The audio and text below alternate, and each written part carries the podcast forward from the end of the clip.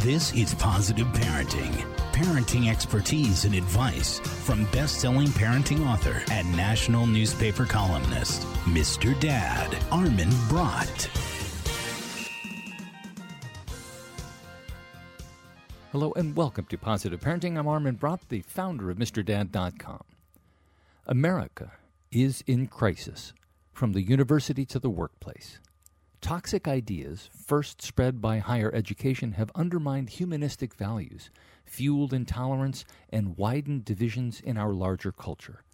People like Chaucer, Shakespeare, and Milton, well, they're oppressive. American history, it's all about tyranny. Professors correcting grammar and spelling, or employers hiring by merit, well, that is racist and sexist. Students emerge into the working world believing that human beings are defined by their skin color, gender, and sexual preference, and that oppression based on these characteristics is the American experience. Speech that challenges these campus orthodoxies is silenced with force.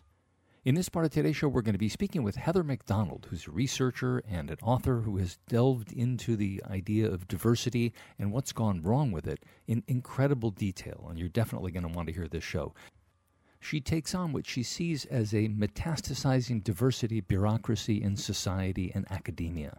A bureaucracy that sees racism and sexism in every interaction. And what she argues is that we are creating a nation of narrowed minds, primed for grievance, and that we are putting our competitive edge at risk.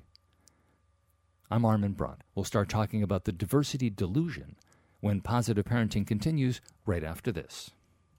GTG, BRB, OMW, be there in a few. You may think that these kinds of texts are fine because of their length, and you can easily send them at a stoplight. But no, answering one text can take your attention away from the road for five seconds. And traveling at 55 miles an hour, that's enough time to travel the length of a football field. Make good decisions, don't text and drive. Visit StopTextStopWrecks.org, a message brought to you by the National Highway Traffic Safety Administration, Project Yellow Light, NOYS, and the Ad Council.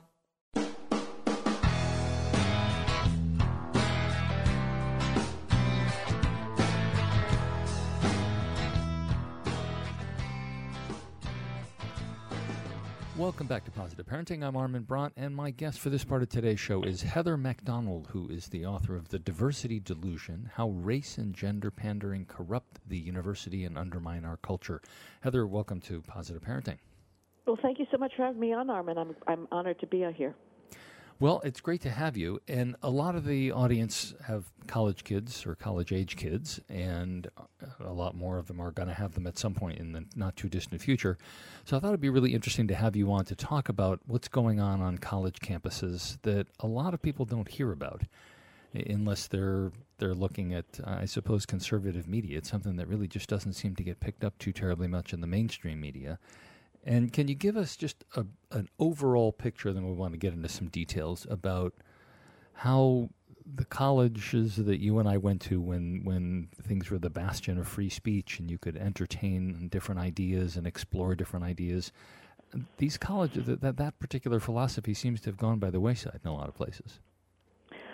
Well, colleges have dedicated themselves to promoting uh, racial and gender victimology. They are teaching students to think of themselves either as victims, which is a highly uh, enviable position to be in. It, it, it, comes with a massive amount of status, with power above all else, with the power to uh, denounce uh, perceived racist and sexist based on virtually no evidence whatsoever, the power to command ever greater bureaucratic spending uh, dedicated to extirpating this phantom racism and sexism. Uh, and if you're not in a highly favored victim group, you are by definition an oppressor. Uh, the the vision of American society and Western civilization in general that has been embraced by a large segment of the faculty, uh, virtually anybody who's been a recent hire in the humanities for the last two or three decades uh, is very likely to be specializing in this form of uh, victimology. It's also been identified as grievance politics or Yeah. identity politics. And the bureaucracy, the, the ever ballooning bureaucracies on college campuses, which is what's driving the tuition up to such obscenely uh, great heights, is also dedicated to the just fantastical idea that colleges are places of discrimination. But even if your viewers or listeners, rather, have not noticed this in the mainstream media when it comes to colleges, Armin, if they've been paying attention to the Democratic primaries, uh, Yeah. they've they should be able to see that this is very quickly infusing our public life, uh, where you have the candidates vying to be the top dog to check off as many boxes in what is known as intersectionality, which is the idea that uh, if you can if you can check off several different victim boxes, so you're not just black, but you're a black female, and you're not just a black female, but you're a trans black female. Yeah. You get to Yeah. to raise yourself to the roost, top of the roost. And we've seen the Democratic candidates playing the race card against each other, playing the the uh, uh, gender card against each other, and and that, depending on where our politics go in this country, is going to become more and more the dominant discourse in America.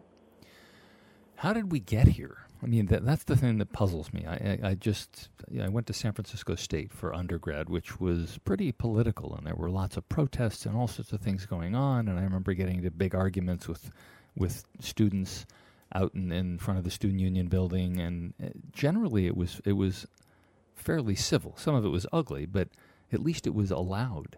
But now you can't even have these things. People, I mean, th- th- there have been people go running off to the diversity officers or they complain to the dean.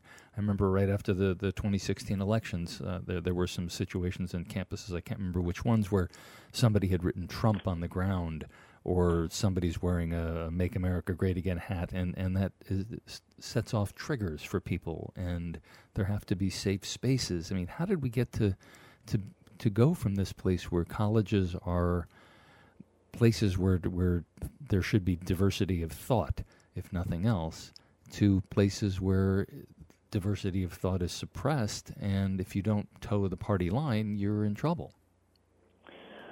Well, it's a natural conclusion of what started happening in the 1980s when you had the curriculum being invaded by the very uh, anti intellectual, anti humanistic idea that the most important thing about a person is his gonads and melanin. Uh, and so you had things like the protest at Stanford University in the 1980s against Stanford's rather modest, non demanding uh, core curriculum, which asked freshmen to spend some time reading the great monuments of Western civilization. And this was deemed by the campus radicals as oppressive to women and people of color. You had Jesse Jackson show up on campus leading the infamous chant, Hey, hey, ho, ho, Western Civ has got to go.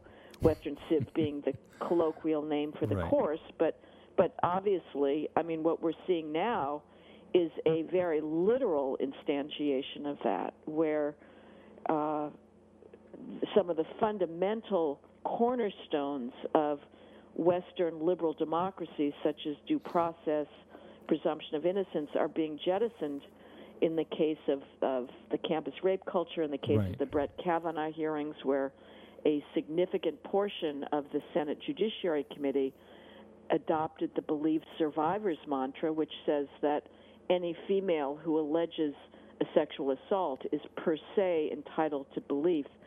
So, uh, Well, you let know, me- I'm, let me I'm stop a little you. more cynical than you are about the extent to which colleges were, since the 1960s at least, truly freewheeling places. I mean, Yeah. you had a nominal free speech movement at Berkeley, but at the very same time, you had Herbert Mar- Marcuse preaching repressive tolerance, which is the idea that we see now, which is that Mm-hmm. In order to be tolerant to certain groups, you have to be intolerant towards others. Right, Um, right, and that's and- okay. And, and then there's a there's a large coming as well is of course the vast growth of the bureaucracy, which has a stake in in perpetuating this lie that colleges, in particular in American society in general, are are profoundly bigoted. Yeah, you know, you mentioned the rape culture, which is something that, as the father of three daughters, I, I certainly am concerned about. And you hear a lot about the rape culture, and uh, everybody seems to be throwing this figure around about one in five women on campus is going to be sexually assaulted. And Obama mentioned that at one point, and, and, and many, many politicians mention this. And you you made the, the point in the book, which is a point that I had made independently. I guess just the logic of it is that if I were to have to to want to send my children into an environment where they had a one in five chance of being raped, I would be an idiot. I mean, what what sort of a parent is going to send a child, a daughter in particular, into that sort of environment? And but but people just want to take this one in five figure and run with it. And w- when you look at the studies, and you have looked at the studies extensively, the the questions are has somebody looked at you in a way that made you feel uncomfortable or did somebody ask you to go out more than once? And those things get classified as assaults. Talk about that for just a minute. Well if you ask the people that the researchers characterize as rape victims directly, do they think they've been raped? The vast majority say they have not. And a significant, almost half, go on to have sex again with the people whom the rape researchers are categorizing as their rapists. Now, I would argue that there's nothing short of murder that is more traumatic and violent for a female than to be raped. And the idea that one would voluntarily have sex again with one's racist, rapist rather, is preposterous. I mean, it it discredits this whole idea on its face. Um, but again, this comes out of the fact that there is a very large institutional interest uh, in in in categorizing campuses as places of, of this victimhood. And I mean, the most perverse thing about colleges today is you cannot say anything that is more insulting to a college bureaucrat or president than to say, your campus is tolerant, your campus is safe, your campus is the most open minded, at least if you're not a conservative environment in human history towards history's traditionally marginalized groups. If you say that, if you say there is not a rape crisis going on, they will be furious at you. It right. is a very strange thing yeah. that they are eh, deliberately embracing a narrative that uh, says that they are harboring hatred.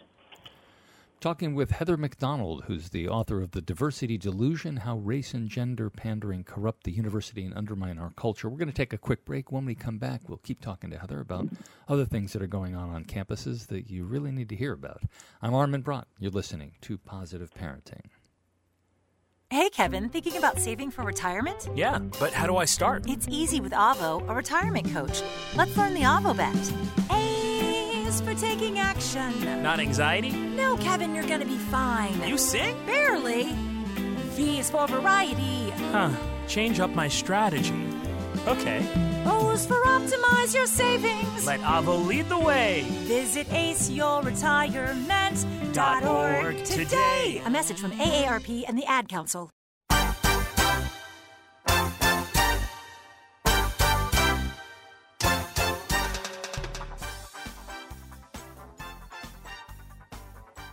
Welcome back to Positive Parenting. I'm Armin Brott. If you're just joining us, talking with Heather Mac Donald, the author of The Diversity Delusion, we were just talking about the the rape culture and the, the need that people seem to have to make their campuses dangerous, unsafe places, which is interesting because they have this, as you mentioned earlier, the, this massive and growing bureaucracy designed to overcome these things.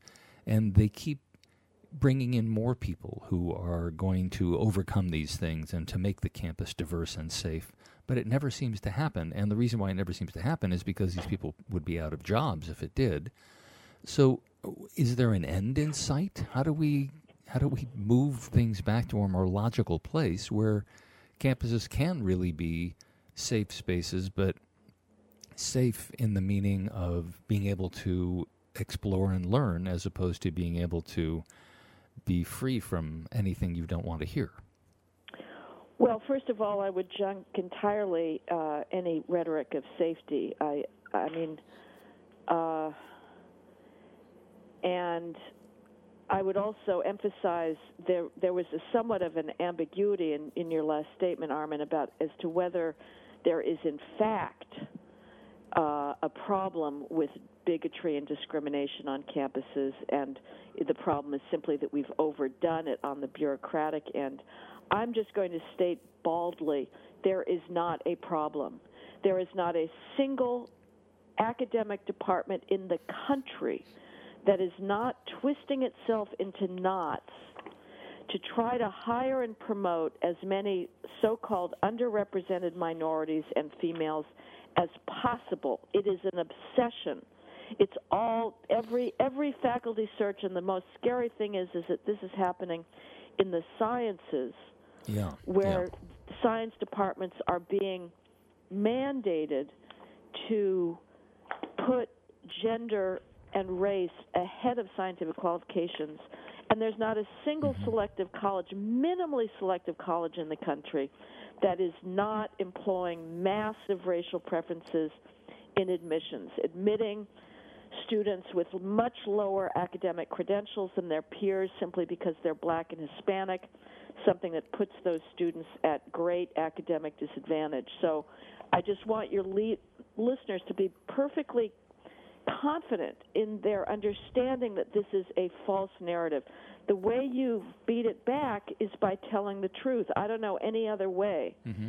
And it, it, it needs to be said as well about our country because this is going to be the dominant theme. If, if uh, what we've seen in the Democratic primary so far becomes the reality in the White House, uh, we are going to be on one long crusade against alleged pervasive American bigotry. Now, of course, this country has an extremely uh, problematic, hypocritical, violent past towards blacks. We were in violation of our founding principles with slavery and de jure segregation. That is undeniable.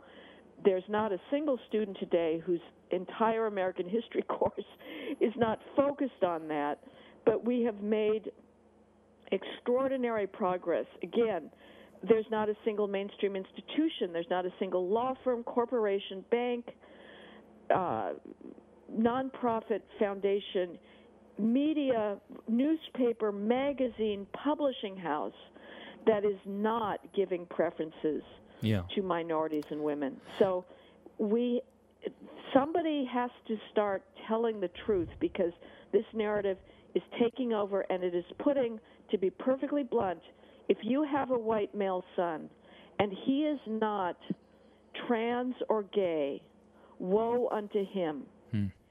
He is going to face discrimination for the rest of his life. He's going to have to be twice as good to get that faculty position, right. to get admitted to a law school, a law firm, to be promoted because the pressure is in the opposite direction.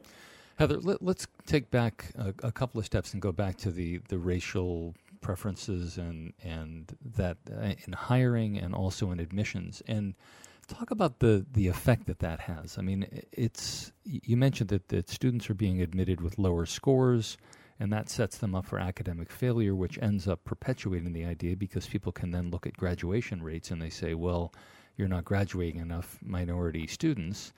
And what can, I mean, so th- there's that, but I also want you to talk about the effect that that's having, particularly in science, which you mentioned, which is if people are being brought in and they don't have the proper qualifications and being African American or Hispanic or, or some other affected minority is more important than having made scientific discoveries or having a, a strong body of knowledge, we're going to be undermining our ability to succeed in, in future generations by being the scientific powerhouse that the United States has been. Oh, absolutely. China doesn't give a damn about so called diversity. They just want the best scientists. They want to just crush us when it comes to technology, and they are hiring based on one thing and one thing only, and that's scientific merit.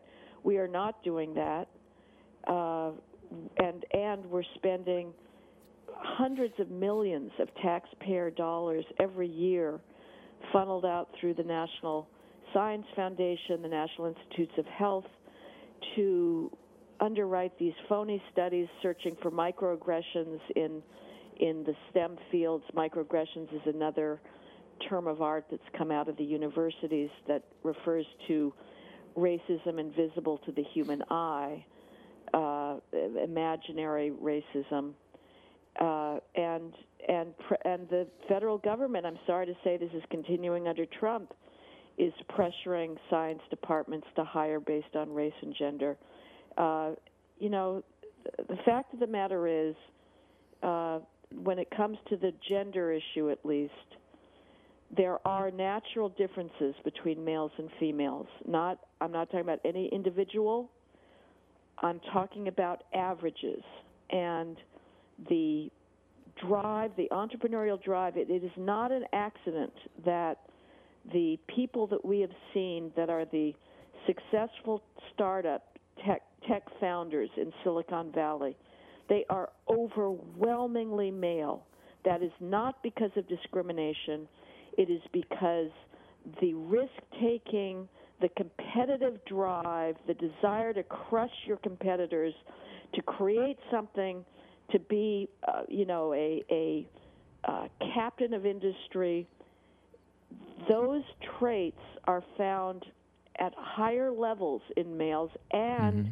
The highest end of, of science, math skills, as is true of the lowest end of math cluelessness, males outnumber females. And so Yeah, well that that isn't to say of course I know that that somebody's going to be I'm listening to this about say, any individual, uh, you know, right. do not think that I'm telling that your daughter cannot win a Nobel prize.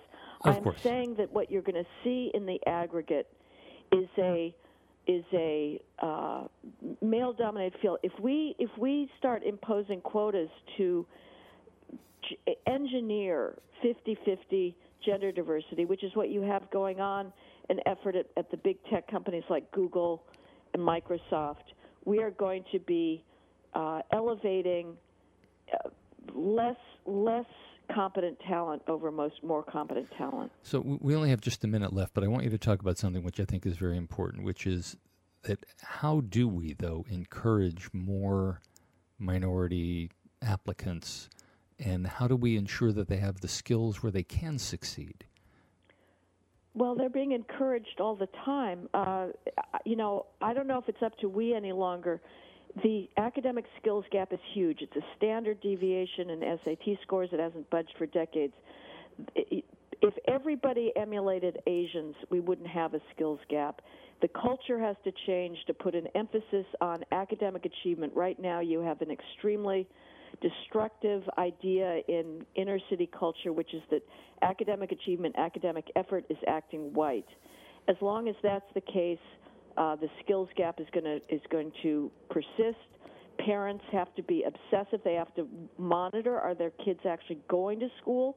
Are they taking their textbooks home? Are they studying? Are they not hanging out on the corner? Are they deferring gratification and studying rather than going to parties? uh, at this point, I don't think there's a whole lot more that we can do collectively. Uh, this has to be a, an internal culture change. Heather Mac Donald's the author of The Diversity Delusion How Race and Gender Pandering Corrupt the University and Undermine Our Culture. Heather, thank you. Fascinating discussion and a really interesting book. Thanks again for coming on the show. Thank you, Armin.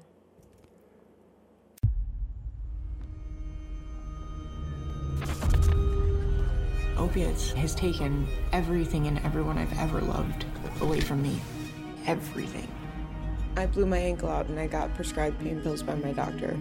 If making my detox public is going to help somebody, I'm all for it. I just wish I would have had a warning. Opioid dependence can happen after just five days. Know the truth, spread the truth. A message from Truth, the Ad Council, and ONDCP.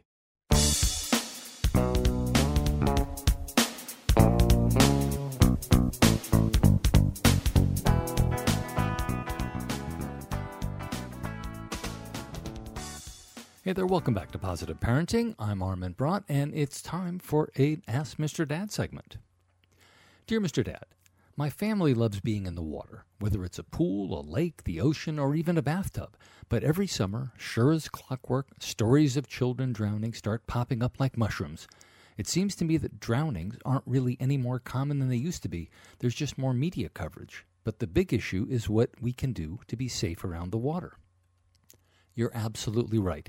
According to the U.S. Consumer Product Safety Commission, the CPSC, the number of drownings has stayed roughly consistent for the past few years, and media coverage of drownings tends to pick up in the summer, which, as far as I'm concerned, is a good thing.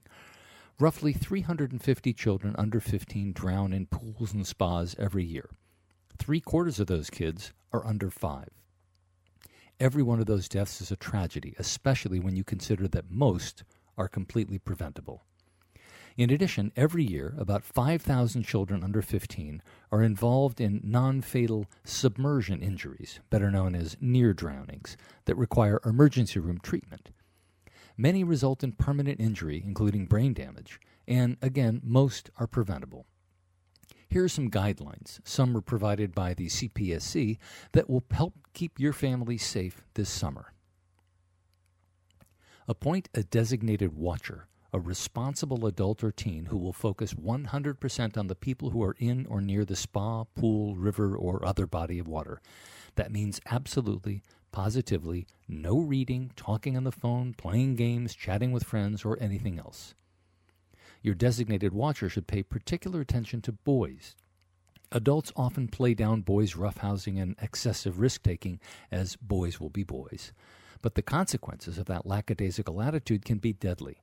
Boys are twice as likely as girls to drown in swimming pools, and African American boys are 4 to 15 times more likely than white boys to drown in pools. Interestingly, girls are more likely than boys to drown in bathtubs, which is where 10% of drownings occur. Make sure that all pools and spas are surrounded by a four sided fence with a self closing, self latching gate. This will keep younger kids from wandering into the pool area.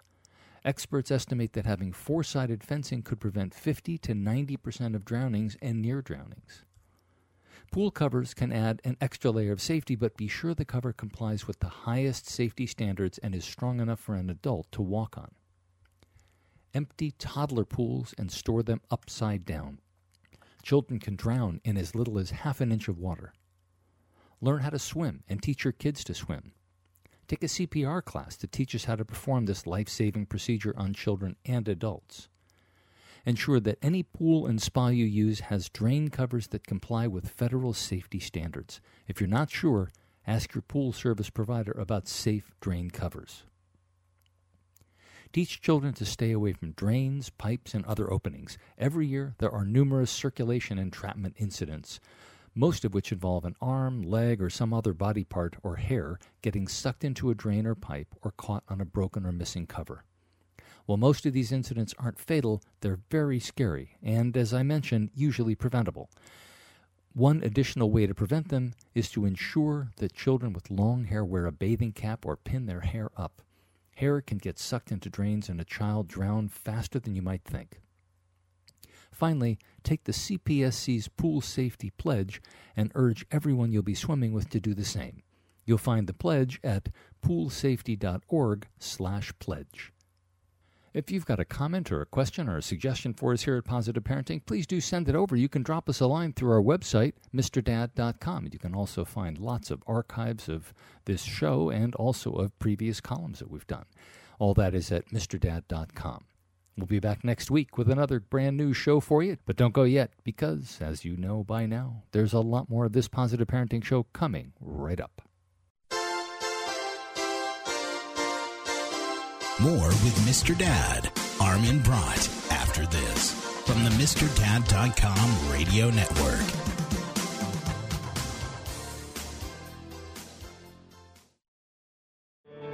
Hi, we're the Goo Goo Dolls. We're fortunate that we can give our daughters everything they need to grow and learn, but not every child can focus on classes and play dates. Nearly 13 million kids in the U.S. face hunger. That's one in six. School lunch might be their only meal each day, and it's heartbreaking to imagine any child going to bed hungry. We're dreaming of a perfect day when kids can smile, play, and just be kids without worrying about where their next meal will come from. Feeding America is working to make that perfect day a reality. Each year, the Feeding America network of food banks rescues billions of pounds of good food that would have gone to waste. That food is given to families and children in need. Being a kid should be about doing things that make an ordinary day extraordinary. Learning to play an instrument, building a sandcastle, hosting tea parties. Hunger should never be an obstacle to growing up. You can help end childhood hunger in your community by visiting feedingamerica.org. Brought to you by Feeding America and the Ad Council.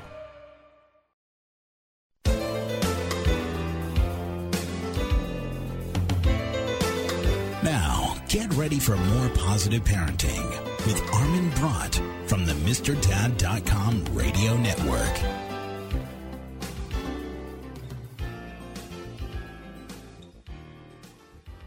Hey there, welcome to the second part of today's Positive Parenting Show. I'm Armin Brott, the founder of MrDad.com. Thanks for staying with us. All parenting is preparation for letting go.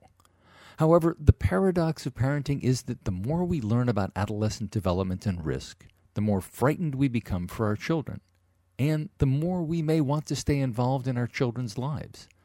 This becomes particularly necessary and also particularly challenging in mid to late adolescence the years just before and after students head off to college.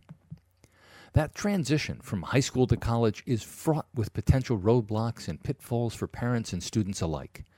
With campus hazards like binge drinking and sexual assault routine headlines and the skyrocketing rates of college mental health problems, parents are rightly concerned about shipping their children off to live independently. The years of late adolescence and young adulthood are a time when many mood disorders and other serious mental health issues emerge. And in this part of today's show, that's exactly what we're going to be talking about with an expert who has written a new book on the topic, who's going to be talking to us about the difference between typical behavior and early warning signs of clinical disorder.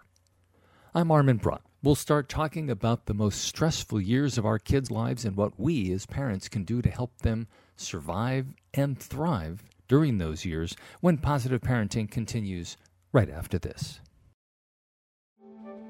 You took the first step and quit smoking, but even former smokers may still be at risk for lung cancer. That's why SaveByTheScan.org wants you to know about a new low dose CT scan that can detect lung cancer early. It takes only 60 seconds and could save your life. You took the first step, now take the next. Visit SaveByTheScan.org for a simple quiz to see if you're eligible and talk to your doctor about screening. SaveByTheScan.org is brought to you by the American Lung Association's Lung Force Initiative and the Ad Council.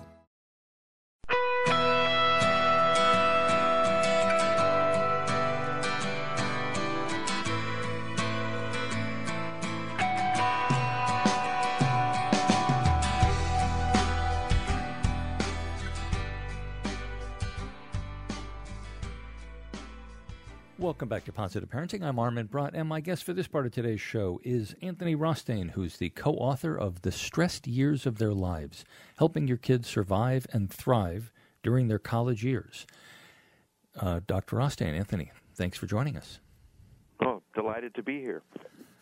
Stressed years, should they be? Well, to some extent, you know, we think of those years as the best years of our lives, but there's always right. a little bit of stress in those years because they're years of change and of exploring new new places, new ideas. But we think that uh, these these these years, those the college years, have become very stressed.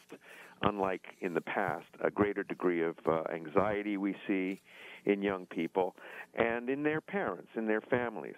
So that's why we wrote the book, is to kind of help everyone prepare for that inevitable leaving home scenario, but hopefully with with an eye towards making it a more successful launch. Yeah, in, in a lot of ways, the college years, going off to college, should be a, a, time of stress. I mean, they're they're getting a chance to be on their own for a while, although they'll have a community of of like minded individuals to to hopefully go through that with.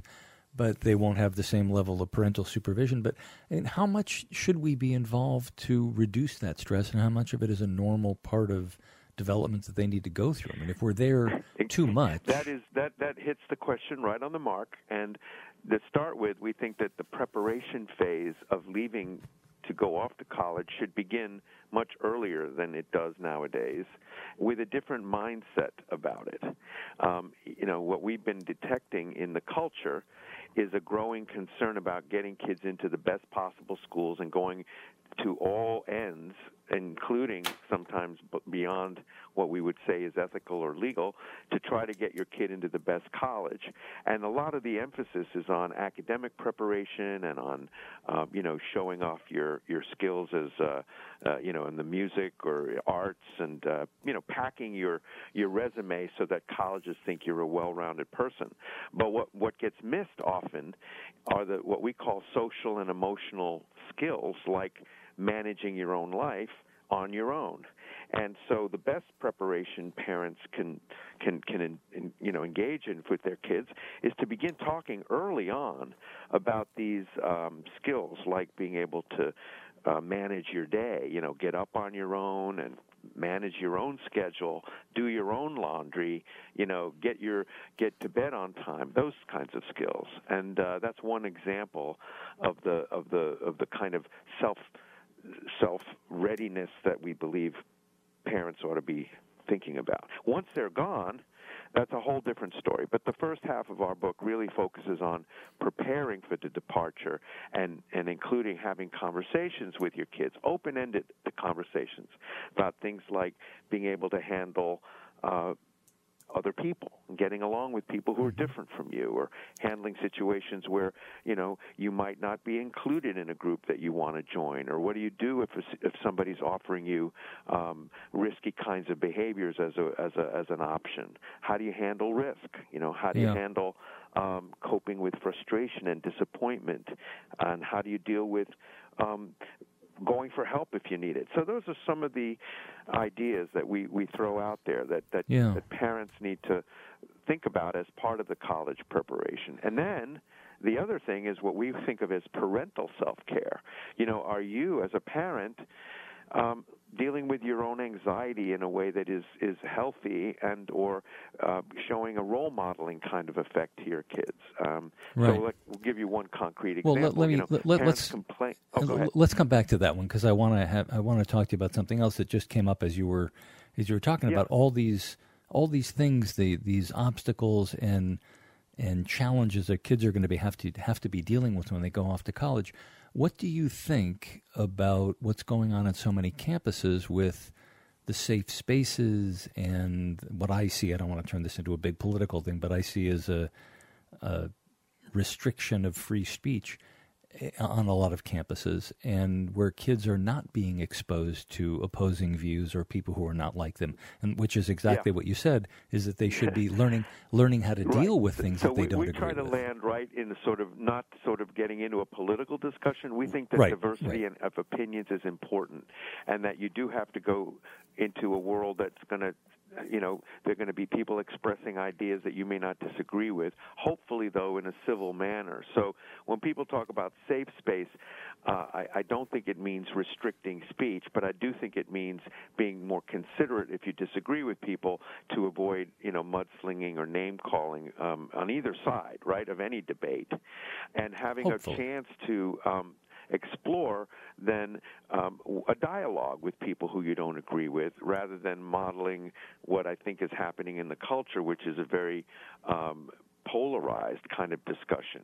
So, how do we create spaces in which people can feel safe to disagree with one another and to express opinions that might not be the most popular ones without feeling attacked? Um, so yeah, I agree with you. I think having a chance to ex- uh, experience differences of opinion um, and and not feeling as a result that uh, you're being ostracized for expressing those opinions. Um, but the other, uh, by this, by the same token, and this is where I think the new generation is in a different place than we were when we were going off to college, is that so much time is spent online and interacting with other Mm-hmm. people in a virtual reality that sometimes just showing up in a room and discussing things is new to people, right? They've not used to the kinds of debates or arguments they might have had Right, uh, in, right. when, when, when in the past before the internet.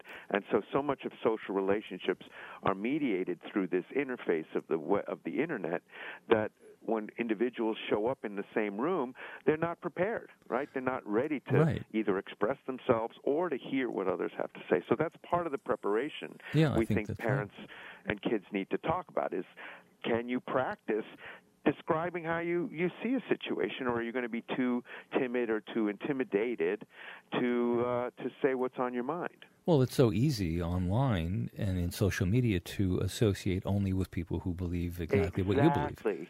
You Yeah. hit the nail on the head. We are worried about this. We're worried that kids come in there into college so sheltered and only listening to one side of a story that they really aren't prepared to engage with other ways of thinking. So yeah, that's exactly the right right uh, question to raise. How do you get your kid to listen to other sides of a story and to think about things in a more complex way?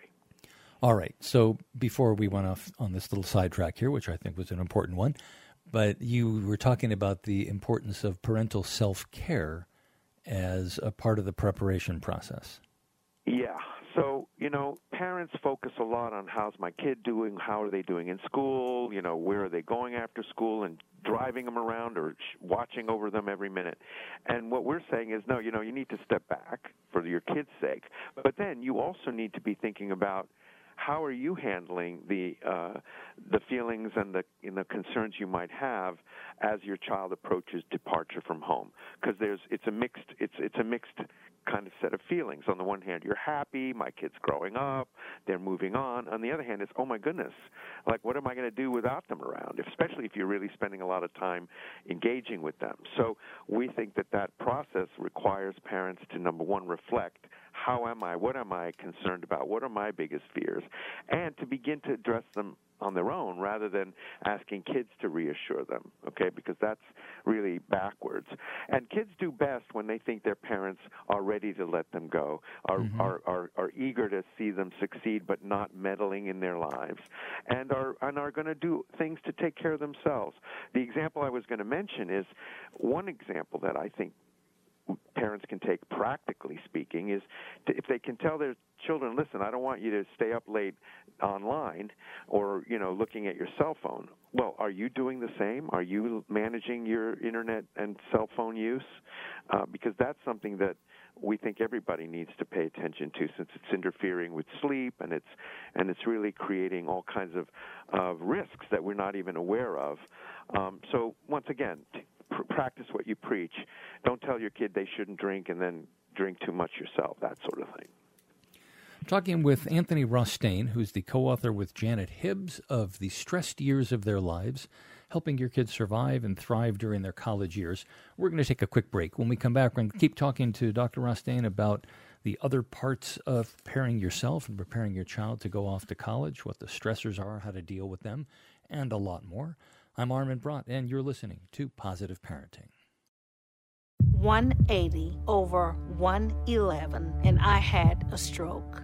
145 over 92, and then I had a heart attack. 150 over 90, and I had a stroke. This is what high blood pressure sounds like. You might not feel its symptoms, but the results from a heart attack or stroke are far from silent. Get back on your treatment plan or talk with your doctor to create a plan that works for you. Go to loweryourhbp.org. Everything's changed. Brought to you by the American Heart Association, American Medical Association, and the Ad Council.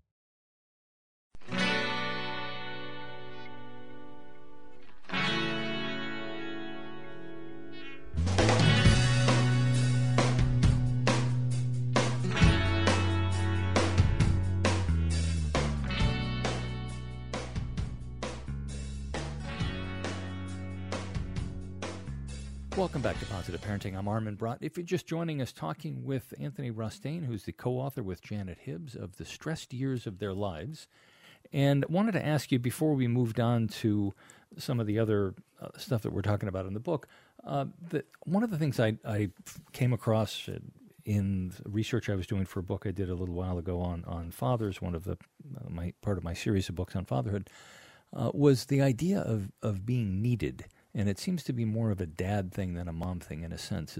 We we get a lot of our satisfaction as parents from feeling needed by our kids, and when they go off to college, almost by definition, they don't need us as much anymore and it can be, uh, just as you were talking about the parental self care, it just seemed like that should be perhaps part of something that parents should be thinking about is that your role as a parent hopefully has been evolving over time since they were younger, but especially when they go off to college, you're not needed in the same way. That's right.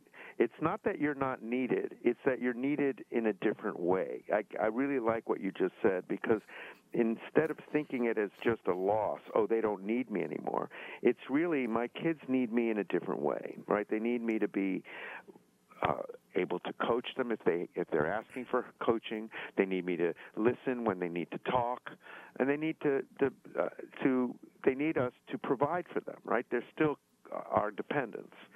And I agree with you that that it's too it's too easy to start to feel like oh they're off they don't need me anymore. One of the ways I don't I don't think parents have thought through enough is how are you going to stay in touch with your kid when they're at at, at school? Like and, talking and about how that often? ahead of time. And so, you know, for some people, it'll be ta- it used to be the once a week phone call, right? Now it may be texting or or or, or skyping. How often is that going to happen? And and how to make it a, a natural kind of conversation rather than a pressured one, because you want your you want your kid to not feel like they've got to give you every single detail of their lives because once again you're trying to create an opportunity for them to do more on their own but but by no means does going off to school mean your kid doesn't need you. And part of what the book is trying to say is the most important thing parents can do is convey to the kid their their their genuine interest in what are they learning, who are they meeting, what are some of the cool things that are going on, and what are the things that might be bothering them about their experience, and having those conversations in a in a relaxed way, and rather than a you know, interrogation um, and a third degree. How do you suggest that parents start talking about sexual issues that the kids are likely to face? And I'm I'm, I'm wondering, yeah. particularly because of, I guess both sides. There's the the Me Too thing, and there's also mm-hmm. the a growing number of, of boys on campus who feel that they've been wrongfully accused of something. And how do you, you have to have conversations with both boys and girls about if you don't want to get into trouble, whether that's being accused mm. or being put in a position you don't want to be in, you need to take some responsibility. Yeah, exactly. So uh, a just starting it that way, saying, "Listen, I know that uh, you know sex is something that people like to do when they're in college, and you're going to meet people you're attracted to. Let's talk about what you envision are some of the things that you're going to be um, looking to have happen. Right? I mean, is it going to be you're going to want to meet someone and fall in love and wait until that happens, or do you want to just have more casual kinds of experiences? You don't have to give me the details, but what do you imagine? And then when the when the kids start to say, "Well, I imagine." Imagine we're just going to, you know, have fun, meet up at a party, go drink. Okay, that's interesting. Well, do you know that that the, the the the fact is that when people consume alcohol, their judgment may be different, and your behavior may be judged the next day as not having been consensual. So that's something to think about.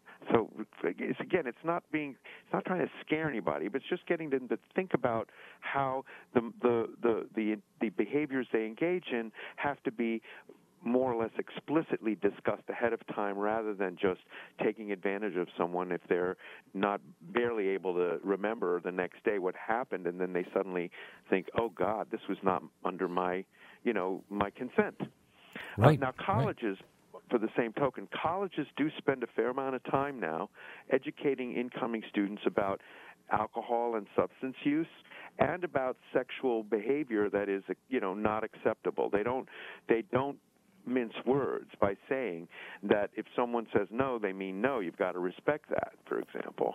And also to warn people that um you know the uh the circumstances under which encounters take place needs to be really one that's that's protective of both individuals, that both people are vulnerable, both people need to understand that they have to take responsibility for their actions.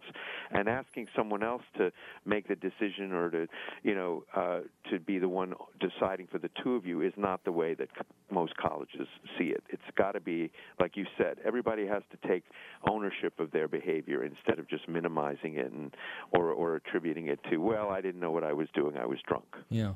On the subject of responsibility, how do you begin as as a parent, and hopefully you're the parent, the kind of parent who's encouraging independence or at least uh, trying to support independence. How do you get across to the kids that perhaps they don't need to call home with every problem? that they should be should be trying to yeah. deal with things on their own? I love that question. So again, I think that the, the the the discussion ahead of time of how one wants the relationship to to move ahead. It's two individuals now, parent and child, but the child is no longer a little kid. They're now an emerging adult. And to say, hey, you know, I would like to hear from you, but I'm not here to solve every little detail. Maybe there are other people who can help you solve the problem. Um, this is particularly the case, by the way, in, in people who are anxious. When there's a high degree of anxiety and fear of doing something wrong, uh, kids may call home a lot and ask for that kind of help. And it's very hard for parents to say no because they want to help their kid, right? And the kid is pulling on them. Hey, help me, help me, help me. So I think the the comment the parent can make is, listen, I would love to be able to answer this question for you, but let's talk about how you, what are the options that you have in front of you, and who else might help you with solving this problem? Because there are other people around the campus who might help you solve the problem of whatever it is, not liking your roommate, uh, feeling ignored by some group of people you like, or not not understanding what a teacher is doing.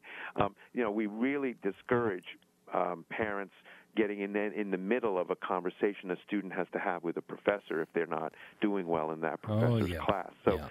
Teaching your kid to advocate for themselves is what the parent should do, and that gives the message: number one, I I believe that you have the ability to solve this, and number two, it isn't my mine to solve; it's yours to solve.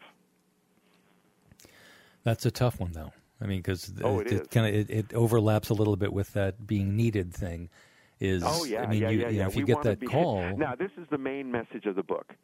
There's even though there's a lot of anxiety and reasons to be uh, concerned about the world, that generally speaking, college is a great time, and that your kid, once they get used to being there, will will generally speaking um, be able to enjoy it and, and learn. And if they're not having a good time, then they should be able to go and get help with no stigma. Because we worry that there are a lot of kids walking around who are afraid to, to ask for help or to uh, from from anyone. Okay, and they're not and they're hiding this stuff from their parents. And what we want them to do is to say, hey, there's a world of support in colleges now to help you with whatever is bothering you, um, and that you shouldn't uh, shirk from that. It's not. A, there's no shame if you're depressed, if you're feeling homesick, if you're feeling confused, if you're feeling angry at someone uh, who didn't treat you right. Don't just you know shove it, but think through who can you who can you talk this over. And most of the time, by the way, the peer groups are really strong in this respect, and there are peer helpers. And at at University of Pennsylvania, we train um, students who are interested in having uh, what we call the I care conversation, and that's where I say to you, "Hey, I care about you. I I notice you're acting a little bit down. I care. I want to know what's going on. Can we talk?" And that's the sort of support we, we think can help young people learn how to solve problems on their own without over relying on their parents. I've been talking with Anthony Rostain, who's the co author with Janet Hibbs of The Stressed Years of Their Lives Helping Your Kids Survive and Thrive During Their College Years.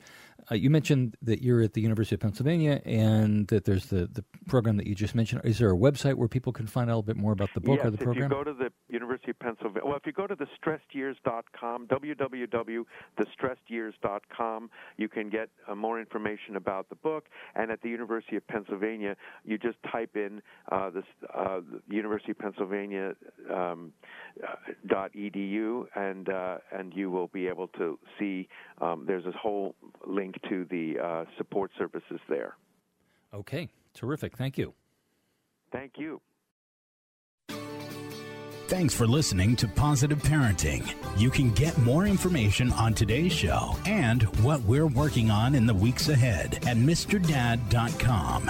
While you're there, visit the MrDad.com gift shop with everything you need to help you become the dad or mom you want to be. Positive Parenting is a production of the MrDad.com radio network. Now, go be a great parent.